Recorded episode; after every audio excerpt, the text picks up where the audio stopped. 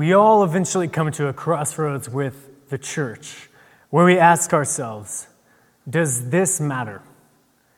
Does what we do here on Sundays actually make a difference in my life Monday through Saturday?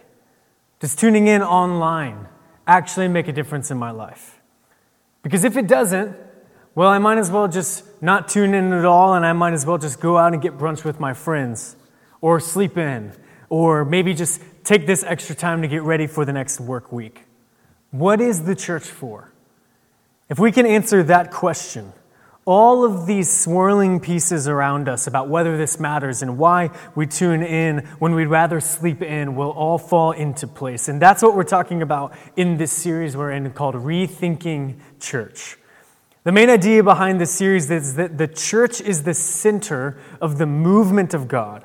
And as the center of the movement of God, as the centerpiece behind what God is doing in the world, the church throughout time and the church today exists to give ourselves away back to God in worship, each other in community, and the people of Kansas City and beyond in mission. Worship, community, and mission. Those are the three core practices and values of this church and the church global worship, community, and mission. Those are the practices that come in the center of the movement of God. And the answer to that question, what is the church for, are those three words worship, community, and mission, to give ourselves to God, each other, in the world. And last week we kicked off this series with an overview of how the early church, uh, looking specifically at the book of Acts in chapter 2, and we looked at how the early church practiced these three things. And today we're sort of going to dive deeper into, into these practices that we see in Acts 2 that started to take shape in the church. Over the next couple weeks we'll be looking at each one. Today we'll look at worship, to, uh, next week we'll look at community, and the week after mission. And last week, though, we talked about the great impact the church has had throughout history because of these practices and why they each matter for us today. And like I said, starting today, we will look at worship. The church exists to give ourselves to God in worship. That's the big idea of today. And in one word, that is what the gathered church is for. That is why we meet together. That is why we tune in online on Sundays or wherever, whenever day you're watching this for worship. As the church, worship is our first and highest priority, central to who we are and everything we do. Now, the word worship is a word that may be familiar to some and, un- and foreign to others. We may have grown up in all different kinds of places and heard that word used in a multitude of different ways. So, what is worship? Let's get on the same page before we move forward. Let's define it. Though the Bible doesn't give a formal definition of worship, we can sort of parse out the word worship to discover what it means. So, the English word worship comes from two Old English words worth, which means worth, in sipe or ship, which means something like shape or quality. Worth in sipe. Understanding how the Old English worth ship is used in other modern words, it, that'll help us understand what worship means. Take, for instance, the word friendship. If ship, like we just said, means like the shape or quality, what does friendship mean if you parse it out? It's the quality of being a friend or the shape of being a friend, what a friend looks like. Or take the word sportsmanship. Again, if ship means quality, sportsmanship means the quality of being a good sport. So, worthship, if you parse it out, means the quality of having worth or of being worthy. So, when we worship, we are saying that God has worth, that God is worthy. Worship means to declare worth, to attribute worth to God. It's to respond to all God is with all we are by sitting in silence because He is too great for our words to capture or by speaking to others about the difference that God has made in our lives, or singing about our hope, or dancing out of the overflow of joy because God has rescued us, or it's writing about how good or powerful God is, or responding with our bodies by fasting or falling on our knees in surrender to Him because all He is is all we want. And so, to put it in a definition, worship is giving to God what we know He is worthy of receiving from us based on who he is and what he's done. And what God is worth is nothing short of the whole of our lives. God is worthy of everything we have to give. It's why Romans 12:1 says, "Therefore I urge you, brothers and sisters, in view of God's mercy, to offer your bodies as a living sacrifice, holy and pleasing to God. This is your true and proper worship." An essential part of our calling as the church is to do just that to respond to who God is with all we are by offering up our bodies to Him, the whole of our lives to Him, to declare in this surrender that God is worthy and there is nothing we want to hold us back from His presence. Psalm 29, 1 through 2 gets at worship in a great way when it says this Ascribe to the Lord, you heavenly beings.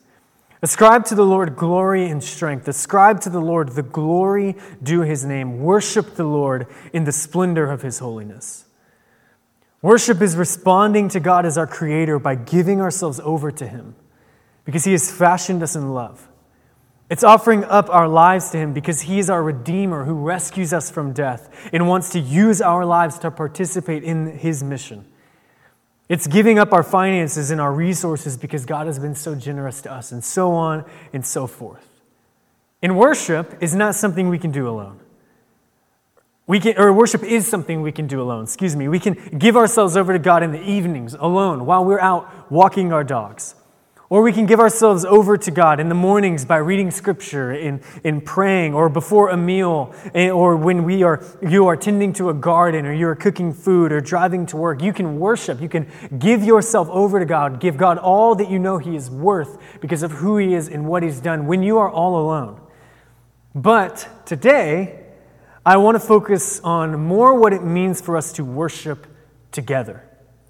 What does it mean to tune in to Restore Online with other people and worship alongside other people? Because at its core, that is what the gathered church is for.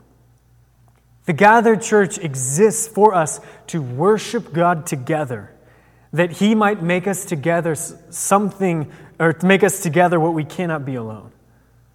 And there are many ways we can worship God together. Many ways we do that on these mornings or, or whenever you're tuning in through giving of our finances and resources, through listening to, to sermons and the Word of God spoken over us, through the way we talk with one another or, or welcome other people and, and watch it maybe at home with other people. But the way we worship God when we gather together that I want to hone in on today is through singing. We worship God when we gather together through in a ton of different ways, but we also do this through singing, and that is what I want to highlight today. The gathered church matters because it's the place where we give ourselves over to God in worship through singing together. The people of God have always been a people who give themselves over to God through song. We see this in the ancient Hebrew people. There's a whole songbook in the Old Testament called the Book of Proverbs that were used in the Hebrew people for their gathered worship. In Psalm 59, we read, But I will sing of your strength in the morning, I will sing of your love. For you are my fortress, my refuge in times of trouble. We see singing also in the book of Exodus. In Exodus 15, after the Israelites are rescued, we read this Then Moses and the Israelites sang this song to the Lord. And the pages of the New Testament are also littered with singing. The Apostle Paul, he's thrown into jail once with his partner Silas, and we read about midnight, Paul and Silas were praying and singing hymns to God, and the other prisoners were listening to them. Later, Paul would go on to write this about singing Let the message of Christ dwell among you richly as you teach and admonish one another with all wisdom through psalms, hymns, and songs from the Spirit, singing to God with gratitude in your hearts. What we see in this survey through Scripture is how the people of God throughout time have been a singing people. And this is something you see in those verses that they primarily did with other people together. A big reason why we gather for worship is to sing together. And now, what does our singing actually do? When we worship God through song, what are we doing? Why do we do this? In Acts 2, we see the answer. In Acts 2 42 through 23, we get our first window into the Christian church's gathered worship. And we read about four practices that they do together when they get together. And although in Luke's writings these are sort of four distinct practices of worship, we can sort of take a step back and put on the lens of examining through what does it mean to sing and worship through singing. And we can see how actually when we gather together to sing, these four practices that we see the early church do, we also are doing through our singing. We see how singing does these four things for us as well. Acts 2:42 says this, they devoted themselves to the apostles' teaching and to fellowship, to the breaking of bread and to prayer. Everyone was filled with awe at the many wonders and signs performed by the apostles, praising God. So the early church gets filled with the Holy Spirit, and they begin to meet together. And Luke tells us they do these four acts they devote themselves to the apostles' teaching, they fellowship, they break bread, and they pray. So let's look at these practices through the lens of singing and see how they matter for our worship today. So, number one, they devoted themselves to the apostles' teaching. Now, believe it or not, when you gather together on a Sunday morning to sing, when we do that, when you tune in online and sing, you are being taught. The songs you are singing are teaching you about who God is, about what Jesus has done for you, about how that changes us, and all kinds of other things. And in some ways, the songs we sing together, they actually teach us maybe more than the actual teaching does, than this moment does. Like you are more likely to remember what you sing with others than what you hear in a lecture. Just think about how songs are often used to teach people. Think of the alphabet song or the School of Rock or other nursery rhymes. Those are made because educators know that song, the rhythm and the rhyme of it, it teaches us quicker and deeper than a lecture does. And the same is true on Sunday mornings. The songs we sing together when we gather as the church are teaching us. And so we aim to sing songs that teach us what the apostles have been saying throughout Scripture all along. We aim to sing songs that are saying true things that are in line with the great tradition of faith that have been passed down by the apostles to sing things that teach us about the good news of the gospel, that God has sent Jesus to come in our place and die on our behalf and rise again that we might have life and life to the full on this side of life. Throughout church history, there's been a Latin saying that pastors and scholars and lay people alike would say, and it's this Lex orandi, lex credendi, lex vivendi, which translates, as we worship, so we believe, so we live. Our singing together, it teaches us what to believe. It teaches us when, when we worship to sing together, we are being taught what to believe, and ultimately we are being taught how to live. When we sing, Oh, the overwhelming, never ending love of God, Oh, how he chases me down, in the song Reckless Love, we're being taught that God, His love overflows and He pursues us constantly, and we can live in that reality at rest everywhere we go because we know that we are a child of God, and that is the most true thing about us. And so, this is the first thing worship through song does for us it teaches us together what to believe so that it might change us so that we can learn how to live. Number two, fellowship. In Greek, this is the word koinonia, and it has to do with uh, having things in common, sharing. And there are two levels to this, really, when Luke writes this word. There's sharing fellowship with each other, more on that next week. But there's also this other piece of this word about sharing fellowship with God. When we gather together to worship on Sundays, we are sharing fellowship with God. When you tune in online, you are sharing fellowship with the Holy Spirit. In the early church's worship, they believed when they gathered with others, they would share the fellowship of the Holy Spirit in a unique way that they would not when they were alone. It's what Paul is getting at in Ephesians when he writes this Consequently, you are no longer foreigners and strangers, but fellow citizens with God's people, and also members of his household, built on the foundation of the apostles and prophets, with Christ Jesus himself as the cornerstone. In him, the whole building is joined together and rises to become a holy temple in the Lord. And in him, you too are being built together to become a dwelling in which God lives by his Spirit. See, the Hebrew people, they used to gather together in the temple to worship God to sing their songbook of the Psalms and be reminded of their teachings that God rescued them out of Egypt and delivered them into the promised land, and that one day He would send His Messiah to rescue them fully. And we believe, as followers of Jesus, that this reached its climax in Him. And so, what Paul is doing in this verse from Ephesians is he's picking up on this idea of temple imagery and says in this verse that on the other side of Jesus' resurrection and the reception of the Holy Spirit, the dwelling place of God is now in you. It's in you. And now it'd be easy for us to misunderstand Paul and individualize this reference, or the one from Corinthians that says, Your body is a temple full of the Spirit. And there's something true about that. Hear me say that that the Holy Spirit dwells within you individually. But most of the time, when the New Testament uses temple imagery about the church, it is plural language. And that's what Paul is doing here. Paul is saying, Yes, you are the temple of the living God when the Holy Spirit dwells within you. But more than that, you all, the church, the church together, us together are the temple of the Holy Spirit. And so there's this sense in which we can't just talk about the presence of God in an ethereal and abstract way. No, the presence of God is more concrete than that. It goes hand in hand with the people of God. The presence of God shows up wherever the people of God are. And the people of God, all throughout history, they had a place.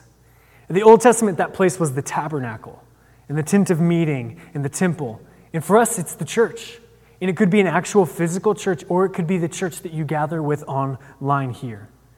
Regardless of where it is, we need a common place where we can meet together with others to worship, to give ourselves over to God, trusting that something unique happens when we tune in online to restore online together that does not happen when we are alone. The author of Ron, the author Raniero Cantalamessa, he captures it well when he writes this. He says, On the cross, Jesus bowed his head and gave up his spirit. At every worship service, it's as if that last unceasing breath of Jesus returned to hover over us, to move, as it were, the air and fill the congregation with Christ's presence. We need a place because we believe that when we come together, the Holy Spirit fills the atmosphere in a way that does not happen when we are alone. When we worship together, something about us all giving ourselves over to God at the same time, whether you're scattered throughout the country or, throughout the city here in Kansas City watching online, regardless of when it is, when we gather together with others, we know that God's presence joins us in a unique way. We fellowship with the triune God in a unique way. That's why all throughout history, the people of God have got together. The belief that God exists outside of the building, that's not new in the New Testament. The Jewish people believed God was everywhere and we could encounter him in all places. But they held that sort of in this tension with the fact that something unique, though, happens when we get together with others to encounter him. And if we walk away from that belief, we walk away from a practice the people of God have had since the foundation of the cosmos in the Garden of Eden all throughout the Old Testament through Jesus to our day and age today. When we gather together to worship, we fellowship as a family with God. That's number two. Number three, they broke bread together. Part of the reason the gathered church was important, uh, was so important to the earliest Christians, was it was the place that they would come together to take communion. In the temple, they'd be reminded of Passover, but on the other side of the resurrection, Christians were to remember what the Passover ultimately was pointing to the ultimate Passover, where Jesus, the true Lamb, was slain that we might attain the freedom that can never be taken away from us. And gathering together in worship is the time where we do exactly that, where we do what Jesus said to do, as stated by Paul. That the Lord Jesus, on the night he was betrayed, took bread. And when he had given thanks, he broke it and said, This is my body, which is for you. Do this in remembrance of me. In the same way, after supper, he took the cup, saying, This cup is the new covenant, covenant in my blood. Do this whenever you drink it in remembrance of me. For whenever you eat this bread and drink this cup, you proclaim the Lord's death until he comes. In that word, remembrance, it meant more to them than just thinking about the past and then remembering dead Jesus. It was more about bringing the past into the present. Remembering that Jesus did not just die and rise in the past in history, but that the resurrected Jesus is active and alive right now. We remember him not just in history, but right now when we celebrate communion. And that is meant to be a celebration. See, and we always celebrate big events with songs birthdays, Chiefs games, uh, uh, Christmas, we celebrate events with songs. When we can't keep the excitement or the love or the emotion inside, what comes out of us is singing. And when we come to communion, to remember the risen Christ who's alive and well and seated at the right hand of the Father. When we remember the gospel that through his blood and his body, death has been defeated and sin is forgiven and evil is vanquished, that is not meant to just be this like somber moment. It is meant to be a celebration of resurrection, a rehearsal and reminder of the hope that we have. Glenn Packiam writes Christians are those who believe that because Jesus was raised from the dead, the worst day will not be the last day. So we sing. And that's why we sing when we take communion. We're singing to celebrate the life, death, and resurrection of Jesus. We sing out, declaring with our voices that Jesus is Lord. And then, lastly, number four, prayer. Ultimately, everything we sing is also our prayer. That's why the songbook of the Old Testament, the Psalms, is also called the prayer book, like we said earlier. When we sing in worship, we are praying, asking God through the lyrics to move, has, have His way, change us, remind us of His goodness, and so on. We're reaching out for someone outside of the self to speak to us and hear us and move in our lives. And the collective aspect of that is really important. Because what happens if you're in a place where you don't really feel what you are singing as prayers? when you're walking through a difficult season and you don't believe God is good or kind, and you don't feel like you can really trust Him to save you, but that's what you have to keep singing. What do you do in those moments when that's what you're praying through the songs? When you're singing these songs that you don't really know if you can believe? You gather with others, and you hear others singing words you may have a hard time believing.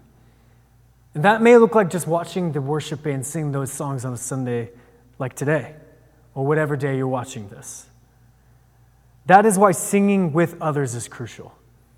Because we need the presence of others to awaken our faith when it feels lacking. When we are confused, we need to see those with confidence in the gathering, and vice versa. When we can't pray on our own, we need to hear those alongside of us praying. We need to join our voices with others to be reminded that we are not alone. Eugene Peterson writes Feelings are great liars. If Christians only worshiped when they felt like it, there would be precious little worship. We think that if we don't feel something, there can be no authenticity of it. But the wisdom of God says something different that we can act ourselves into a new way of feeling much quicker than we can feel ourselves into a new way of acting. Worship is an act that develops feelings for God, not a feeling for God that's expressed in an act of worship. And that's what our singing does for us. We sing our way into affection for God, and when we cannot barely stomach the words, we hear the words falling effortlessly from the mouths of our neighbors. We watch them falling from the mouths of someone online. Or we hear the, the tone deaf singing of another person who might be singing at home with us, and we join our voice to theirs, and the faith of this person awakens ours, and ours awakens theirs. This is our fellowship with each other and with God. We need to sing with others. We need the multiracial, racial, multi-ethnic, multilinguistic, and generational choruses of voices to be reminded of our hope. And the science agrees with Scripture on this one. According to a trio of researchers, studies show that after a group singing session, oxytocin, the chemical in your brain that makes you feel happy, it increases significantly for the people singing. Singing together makes us feel better. It's almost as if God wired this into our brains from the beginning because He knew that we often needed the singing of another to remind us that the darkness is not final. The joy comes in the morning. And He wired it into our neural circuits so we wouldn't just know it, but would feel it. As we pray with others through songs, our hearts are stirred and our hope is awakened. So when we gather together to sing and worship, these are the four things that are happening that are uniquely happening and have been happening throughout all of history. We are devoting ourselves to the apostles' teaching, to fellowship, to the breaking of bread, and to prayer. And Paul continues on after these verses to get, give us a picture of what the response of these gatherings was like. He writes, Everyone was filled with awe at the many wonders and signs performed by the apostles, praising God. When was the last time you spent time in a gathering feeling like that? or sat tuning in online, feeling overcome by God's presence and just wanting to sing out, being filled with awe, praising God. I once heard a story from the director of the organization called 24 7 Prayer, named Pete Greig, of a gathering like this. His organization, 24 7 Prayer, they were a little, they're more charismatic bent. So when they get together with other people to worship, there's a lot more singing and jumping and uh, dancing and waving their arms around and all of that stuff. It's this great joy. And one time they had a gathering in a beautiful Catholic cathedral, beautiful cathedral. And for them to have this gathering there, the priests that were sort of in charge and led this chapel had to go to their worship gathering just to make sure none of the artifacts that were in this ancient cathedral got broken. And the prayer gathering and the worship gathering happened, and things took off, and everybody kind of joined in on the worship like they typically do, dancing and singing and being overcome by the joy. And as the songs went on, these priests eventually joined them, leading the charge with dancing and with joy and with wonder.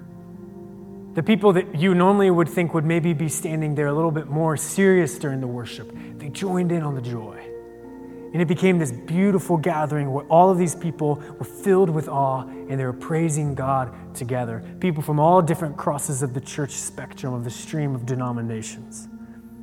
And what if we could recapture that spirit? In the moments where we feel it with all of our life and in the moments when we don't feel it. And so here's the invitation. In just a second, we're going to worship through singing together while we celebrate communion. And during this song, what I invite you to do is to give yourself to God by doing something you might not normally do during the worship portion. Maybe you raise your hands, maybe you dance, maybe you clap just to the song, or maybe you kneel.